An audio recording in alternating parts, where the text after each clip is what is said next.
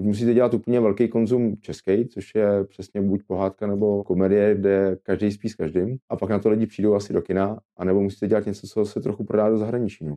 Na čem si opravdu dáváte záležet? Dobrý den, vítám vás u našeho pořadu Blesk Podcast, kterým vás provází Jiří Marek. Do kin aktuálně vstupuje pokračování úspěšné pohádky Princezna zakletá v čase. Tentokrát to bude teda dvojka. Pracoval na ní můj dnešní host, scénárista a režisér Petr Kubík. Vítám vás tady u nás. Dobrý den. Pane režisére, jak se vám líbí současné české pohádky? Máte třeba nějakou oblíbenou? Tak současné české pohádky, já si myslím, že tam ten můj názor je asi podobný s většinou diváků. Dělá se to víc teď na kvantitu než na kvalitu. Ty pohádky z posledních dob, asi nejlepší Anděl páně Jirky mhm. Stracha, mhm. kterého jsem měl i na škole, na katedře režie. A jinak z těch starých se mi líbí třeba Princezna Zemlejna, pak jsem takový konzumní divák, takže samozřejmě tři říšky pro popelku. Ale z těch nových je to hodně na jedno brdo a bohužel se z toho vytratila takový to kouzlo, který měly ty staré české pohádky. Je to teď dělaný víc na vtip a ty postavy, tak aby to bylo vtipný, tak ze sebe dělají hlupáky a už to není to, co to bývalo. Hmm. A co si myslíte třeba o těch tradičních nedělních pohádkách, které můžeme vidět v televizi, takové ty kulisové pohádky?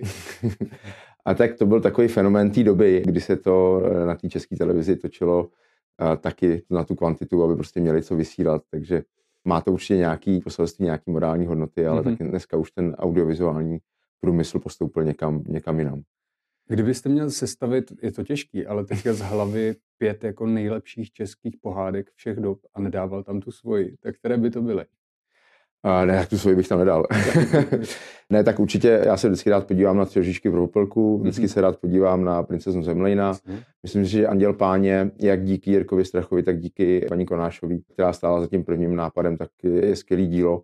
Ať už jednička nebo dvojka, každý musel líbí něco, něco trochu jiného. Někdo říká, že se mu víc líbí jednička nebo dvojka. Pro mě obě ty pohádky jsou trochu jiný a obě jsou dobrý, takže na obě se rád podívám. Co potom, no? Pak je jich tam spousta, ať už to je Princezna se zlatou hvězdou nebo pekařův císař, císařův pekař a tak dále, tak to jsou, to jsou takový pohádky, které se vždycky napodívám. Mm-hmm. Já jsem ještě čekal teda z čerty nejsou žerty. To úplně nemusím, jako nevadí mi, ale že bych si ji vždycky jako pustil každý rok, to ne. Mm-hmm. A tyhle, co jste jmenoval, si pustíte každý rok teda? Nevadí mi, když je vidím Aha. každý rok. Co by měla mít každá dobrá pohádka? Tak já si myslím, že to je podobný jako s klasicky s filmem. Ta pohádka stejně jako film by měla jít především po postavě. To znamená, měli by hlavně od začátku by vás to mělo táhnout k té postavě, měli byste chtít zjistit, proč jedná, jak jedná, měli byste chtít vidět tu její životní nebo, nebo tu příběhovou cestu, kterou mm-hmm. tu hodinu a půl, dvě hodiny budete sledovat a měli byste chtít vidět, jak to dopadne a proč se rozhodne, jak se rozhodne. Hmm, čím si vysvětlujete, že zrovna pohádky jsou u nás populární nejenom u dětí, ale také u starších diváků? Já si myslím, že to je díky tomu morálnímu poselství, který už vlastně z principu toho žánru ta pohádka vždycky musí nést hmm. a ty lidi v tom dnešním konzumním a zkaženém světě se rádi ponoří do toho kouzelného světa, kde už od kostýmu výpravy je to úplně něco jiného. A samozřejmě i to jednání těch postav je morální a je hmm. takový správný, jak jako vnitřně vnímáme. Hmm. A věříte tomu i v reálném světě, že láska zvítězí nad zlem? musí být hodně lásky. Mm. a určitě. Já si myslím, že to je potom i o tom, jak budeme dál vychovávat ty lidi tím, co budeme publikovat, tím, co budeme publikovat jak v novinách, tak v tom kulturním světě a nejenom v těch pohádkách, ale i v těch komedích a dalších filmech. Když se ještě jednou vrátím k těm starším pohádkám před rokem 89, tak myslíte si, že ty pohádky měly něco jiného, co těm dnešním chybí? Něco, co prostě zmizelo, se vytratilo? Ať už v té pohádce samotné, ale i v tom jakoby řemeslném zpracování třeba. Já si myslím, že všeobecně to, co jsem vlastně pojmenoval už na začátku, že předtím se to točilo víc eh, na kvalitu než na kvantitu, pak než se ten projekt realizoval, tak předtím byla dlouhá, dlouhá doba, kdy se analyzoval ten scénář, kdy se fakt vybíral ten scénář, režisér a tak dále. A tomu odpovídala i potom ta hmm. kvalita a to, jak to bylo, to, kolik lidí do toho bylo nasazený a jak dlouho se to vlastně dělalo. Dneska díky tomu, že ten přístup vlastně i k té technice je mnohem snažší, tak ty pohádky se dělají víc, víc na kvantitu. No. A to je ten celkový problém, že i průměrný scénář dneska se zrealizuje mm-hmm. bez větších obtíží a potom vlastně vzniká spousta pohádek, které vlastně nic extra nemají, jsou podobný, už se vám to potom i stejně jak s těma komediema hodně plete, ty názvy jsou podobný, příběhy hmm. jsou podobný a už to nemá nic moc originálního. A místo toho, aby se, aby česká televize místo toho, aby dělala každý rok jednu pohádku, aby udělala jednu pohádku za čtyři roky, která bude opravdu jedinečná. Mm-hmm. Teďka doufám, že vás neurazím, pane režisére, ale vy máte zkušenosti s nízkonákladovými filmy, kdy opravdu počítáte každou korunu, abyste se vešel, přemýšlíte nad každou scénou. Myslíte si, že to je důvod, proč zrovna třeba princezna zakletá v čase je tak úspěšná, že tam není nic jakoby navíc, že tam je všechno tak, jak má být, stejně jako to bylo u těch starých filmů? Nevím, jestli to, jako, že bych to úplně připodobnil k těm starým českým filmům, ale myslím si, že je dobře, když eh, režisér je zároveň producentem, mm-hmm. protože přesně ví, co potřebuje k tomu příběhu. Dá si každou korunu, nevymýšlí věci navíc a všechno, co si tam dá, tak ví, že tam fakt nutně, mm-hmm. nutně potřebuje. To si myslím, že je určitě dobře, to se nám hodně osvědčilo už u prvního dílu, teď už i u druhého. A u starých českých pohádek, já si myslím, že ty staré české pohádky spíš měly tu výhodu, že když už se nějakému projektu dala zelená, tak se opravdu jelo na 100%, tak aby to bylo perfektní. Mm-hmm. To si myslím, že je rozdílný oproti těm novým, který si troufnu říct. Já samozřejmě nevidím do těch procesů ostatních, ale že se občas mávne rukou a řekne se, takhle to stačí. Což vím, že třeba není případ uh, Jirky Stracha, ale věřím, že u ostatních se to občas stát uh, může. My jsme v tom jsme takový perfekcionisti, že my, dokud to není perfektní, tak furt natáčíme, přetáčíme a nebojíme se změnit prostě i v postprodukci ten scénář tak, aby to opravdu bylo co nejlepší. Mm-hmm. Čeho já jsem si také všímal na pohádkách před rokem 89 bylo to, že dávali hodně příležitost mladým hercům. A to jste vlastně udělal i vy v Princezně zakleté časem. A říkal jsem si, kdybyste měl třeba o 10-20 milionů víc korun, jestli byste si nekoupil nějakého kotka nebo někoho takového. Ale vy jste obsadil Elišku Křenkovou, Natáli Germany a Marka Lamboru, což v té době nikdo z nich nebyl úplně nějaká hvězda. To až teďka jsou víceméně hodně známí, slavní. Tak kdybyste měl těch 10 milionů, koupil byste si někoho? Já si myslím, že se nám to nakástovat podařilo tak, jak jsme chtěli.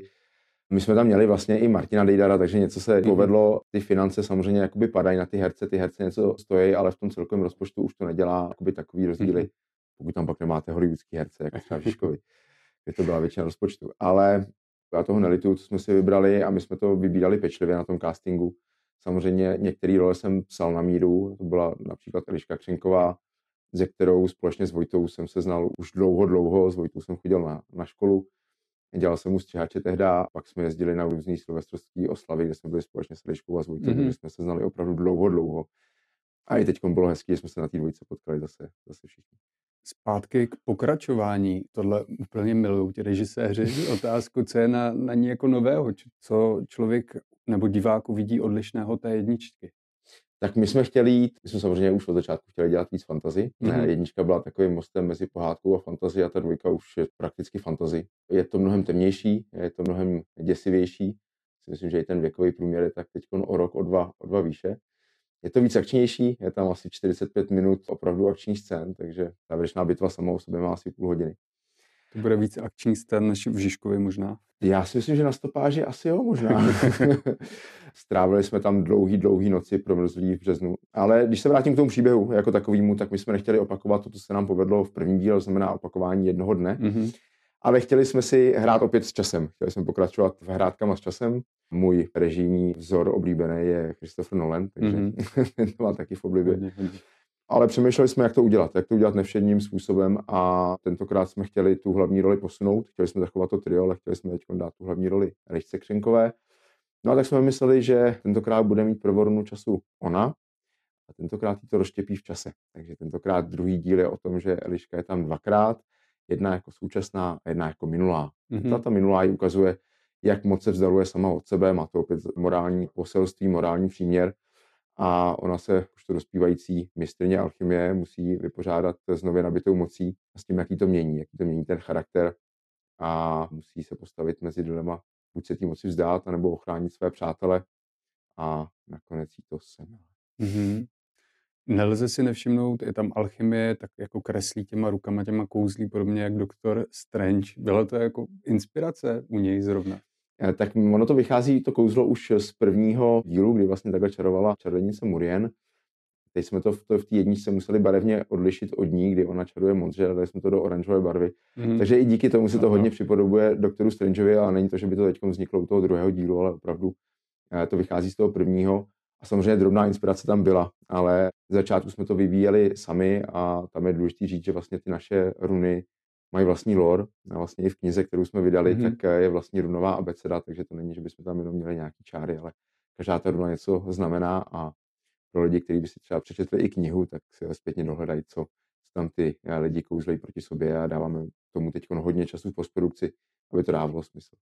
To vás dokonce fanoušci opravují. Koukal jsem na CSFD, tam máte takovou tu služku zajímavosti, tak tam byl nějaký fanoušek, který vám vyčítal, že jste použili špatně runu německou, která ve skutečnosti znamená úplně něco jiného až takhle. Dokonce tenhle ten fanoušek se potom k nám přidal a pomáhal nám eh, napsat knížku a, a teď nám pomáhal i s druhým dílem, takže to byl Matěj Kroupa, který nám teď pomáhá s runama, takže my si ty fanoušky potom bereme i do týmu.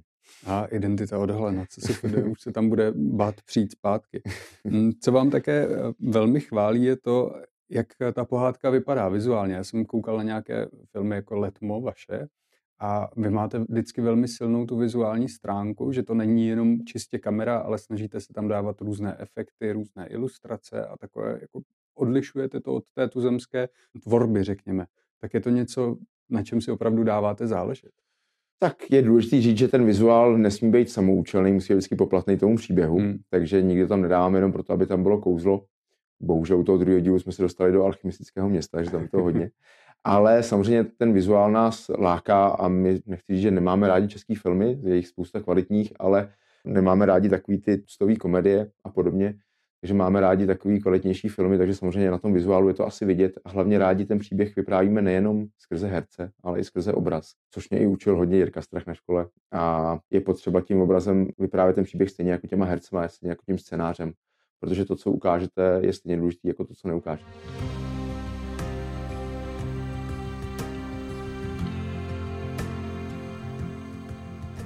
Když zůstanu těch vizuálních efektů, tak eh, opravdu jako na ty české poměry myslíte si, že je to víc než kdokoliv jiný? Když tady, co jsem si našel informace, tak ten první díl dělalo 9 lidí zhruba půl roku. Všechny ty efekty trvaly 20 minut. Teď jste říkal, že 45 minut tam je zhruba efekt. 45 minut je akčních scén, těch efektů je tam spousta. My tam my říkáme, že tam je přes 700 ne trikových, ale fakt záběrů z kouzly, hmm. takže fakt je tam toho opravdu, opravdu hodně.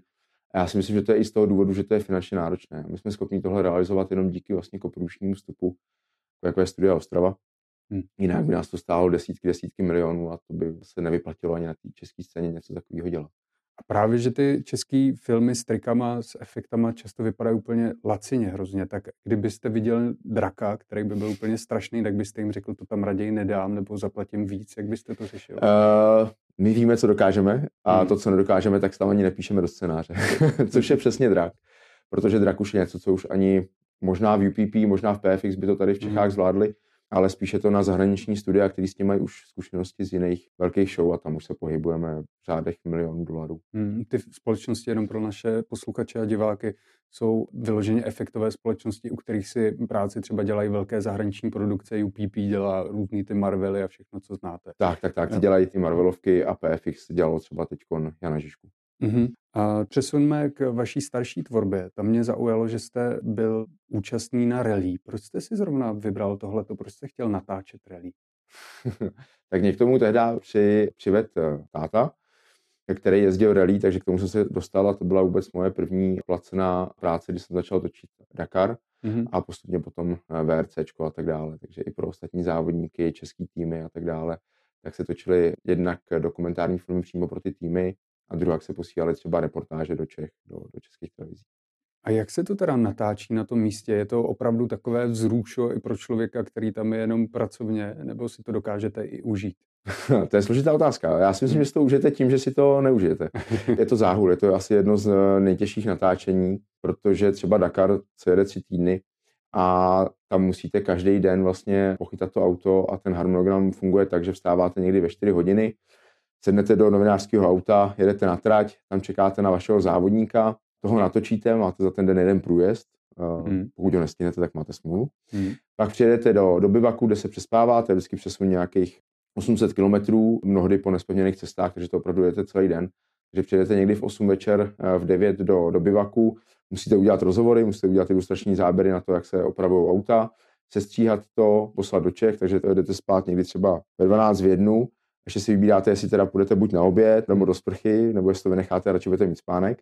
Máte nějaký 4 hodiny spánku, pak se sednete do auta. Tam jako občas něco rozpáváte, protože řídí někdo jiný a takhle to jedete tři týdny. No. Takže po týdnu to tam vypadá jak Zombieland. No z toho, jak vy to popisujete, tak to zní, jak kdybyste měli ještě daleko horší Dakar, než sami ti závodníci. No tak ty závodníci to mají těžký na té trati, pak samozřejmě musí co nejvíc odpočívat, hmm. ale tak myslím si, že je ještě těžší, než ty novináři to mají ty mechanici, kteří to mají velice podobně. Taky se musí přesouvat a ty pak jedou celou noc, aby to auto bylo připravené a pak to dospávají, takže se střídají za volantem přes ten den, přes ten přesun. Ty to mají ještě náročnější než my. A když teda máte tu, tu zkušenost, myslíte si, že byste to sám zvládl ujet ten Dakar, kdybyste tam sedl a měl ten tým za sebou? Chtěl bych to jednou zkusit. Fakt? Takže uvidíme. A co byste zvolil? Auto, motorku? Asi auto. Asi auto. Na motorky bych nešel, i když teď dva měsíce zpátky jsem na motorce přijel Himaláje, mm-hmm. ale na té motorce rok co rok tam prostě někdo skončí na vozíku a ten Dakar je furt nebezpečný a občas tam někdo umře. Stalo se myslím čtyři roky zpátky, mm. jestli nepletu že někdo to dostal jako vánoční dárek a pak tam, pak tam umřel, takže furt to není na té motorce sranda. I v tom autě se může leco stát, já vím, že když jsem tam byl 2011, tak tam Martin Kolomý skončil v nemocnici spolu, ještě se spolujezdcem a jsem vlastně byl v takovým malým městečku na západě, na západě Argentíny s nima týden, takže to bylo takový nepříjemný, ještě kor v té argentinské nemocnici. A takže furt je to nebezpečný, takže určitě bych si volil minimálně, minimálně to auto nebo kamion, ale spíš asi auto. Taky váš film, který se jmenuje Montenegro, popisuje právě lásku k cestování. A je takový zvláštní, že dva pánové si dají inzerát, že hledají dvě slečny. Z toho inzerátu tak jako implicitně vychází, že tak jako nalaškování společné a pak se to tam různě míchá. Vycházelo to z vaší vlastní zkušenosti cestovatelské? Tak ten film vycházel ze spousty zkušeností, jak mých, taky různých příběhů, který slycháte takhle na cestách u táboráku. A byl to vůbec takový první film, takže pro mě po škole a po těch eh, několika reklamách, dokumentárních filmech bylo důležité začít nějak točit ty celovečerní filmy. Samozřejmě nejlevnější na natáčení je, je road movie, je prostě vezmete jakoukoliv kameru, vezmete pár herců, který vám do toho půjdou buď zadarmo nebo za, za nějaký slíbený procent z profitu a jedete. A tak takhle jsme natočili i Montenegro, samozřejmě tady to bylo trochu finančně náročnější díky tomu, že jsme jeli do zahraničí a že to bylo ještě k tomu offroadový ale, ale nakonec jsme to nějak dotočili, bylo to teda, bylo to peklo, ten film se natáčel 2012 a šel do kina až 2016, takže samozřejmě klasické finanční problémy a s tím to vůbec dodělat ten film, ale nakonec to povedlo a jsem rád, že se to dokončilo myslím, že to je potřeba, aby ty lidi, vždycky i noví režiséři dotahovali ty snímky a mm-hmm. zašli tak do nových projektů. Pane režisére, vaše filmy, když bych je měl trošku zařadit, tak patří do takzvaných indie, teda nezávislých filmů a vy jste také získal nějaké ocenění v Los Angeles, teda mm-hmm. jsou mé informace správné, v roce 2021. Tak když to srovnáte jakoby s tou celosvětovou nezávislou produkcí, tak jak my si vedeme jako Češi? Rozkvétá to tady, vzniká hodně těch nezávislých filmů, nebo naopak to filmové prostředí pro to není úplně vhodné? Já si myslím, že těch nezávislých filmů vzniká dost, ale uh, především artových. Mm-hmm. A já myslím, že Fond české kinematografie má dobrý oko na tvůrce i scénáře. To znamená, že nějaký film podpoří, tak má většinou i úspěch na zahraničních festivalech. Mm. Horší je to potom s tím, že si myslím, že tady není dobře nastavená půda pro to propagovat ty filmy na rozmezí té konzumní a artové mm. kvality, tak aby hmm. to se to zároveň dostalo mezi co nejvíce lidí mělo to úspěch na třeba zahraničních výrobních platformách a zároveň to mělo nějakou uměleckou kvalitu. Tak proto si myslím, že tady ještě není vymyšlená taková správná půda a je potřeba se nad tím asi zamyslet. Ale jinak ty artové filmy jako takový, ty se dařilo vždycky a daří se to i nyní. No otázka je spíš, než vybudovat nová půda, jestli nestrácíme. Vemte si, že máme spoustu multiplexů a takové ty malé městské kina, kde byly ty filmové kluby, tak tam se to promítalo často, takovýhle jako nezávislý, malý, drobný filmy a lidi na to chodili. Sice ne 200 lidí, ale přišlo třeba 10 pravidelně každý čtvrtek, který nebyl tak navštěvovaný mm-hmm. a najednou prostě pomalu mizí. Tam to asi eh, jde ruku v ruce s tím, že když vám na to nechodí lidi, tak se to ani nevyplatí dělat. No. Ta nezávislá scéna je potřeba dělat v dnešní době asi tak, aby se vám to podařilo trochu prodat i do zahraničí. Hmm. Musíte dělat úplně velký konzum český, což je přesně buď pohádka nebo komedie, kde každý spí s každým. Hmm.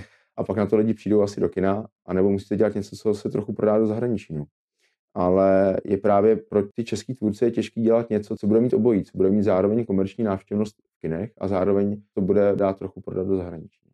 Poslední otázkou se vraťme k princezně zakleté v čase. Myslíte si, že třeba za těch deset let se ta princezna dostane jakoby do těch třeba 20 top nejoblíbenějších českých pohádek? strašně nerad hnotím vlastní filmy. Samozřejmě my jsme byli rádi, protože my ve finále to děláme s tou láskou k tomu dílu a já vždycky říkám, že dělám filmy, na který bych sám rád přišel do kina. Hmm. Takže i mě těší, když potom ty lidi to mají rádi, když si to pouštějí znova a znova. Nejenom v tom kině, ale potom i v reprízách v televizi, takže samozřejmě já budu moc rád. Ty první dva roky nám ukázaly, že ty lidi na to rádi koukají dokola. I ty čísla Prima má velice dobrý, takže já doufám, že se to bude držet dál. A já doufám, že se nám podaří udělat třeba trilogie, která, která bude vždycky koukatelná. Pardon, já jsem strašný. Ještě mě napadla jedna otázka na Jiřího Stracha, když jste ho několikrát mm-hmm. zmiňoval, tak viděl vaši pohádku, co na to říkal? Eh, Ježíš, to vůbec nevím. No tak. Musím ho pozvat na kafe a asi mu pošlu pozvánku teďko na dvojku. No tak třeba v Reflexu rozjede svoje vlastní kafe a pozve vás naopak. Je, dobře, dobře. Já moc děkuji, že jste byl hostem našeho pořadu Blesk Podcast. Bylo to příjemné povídání. To byl scénárista a režisér Petr Kubík. Děkuji. A vám děkuji, že jste nás sledovali, poslouchali a těším se zase příště. Naschledanou. Děkuji, naschledanou.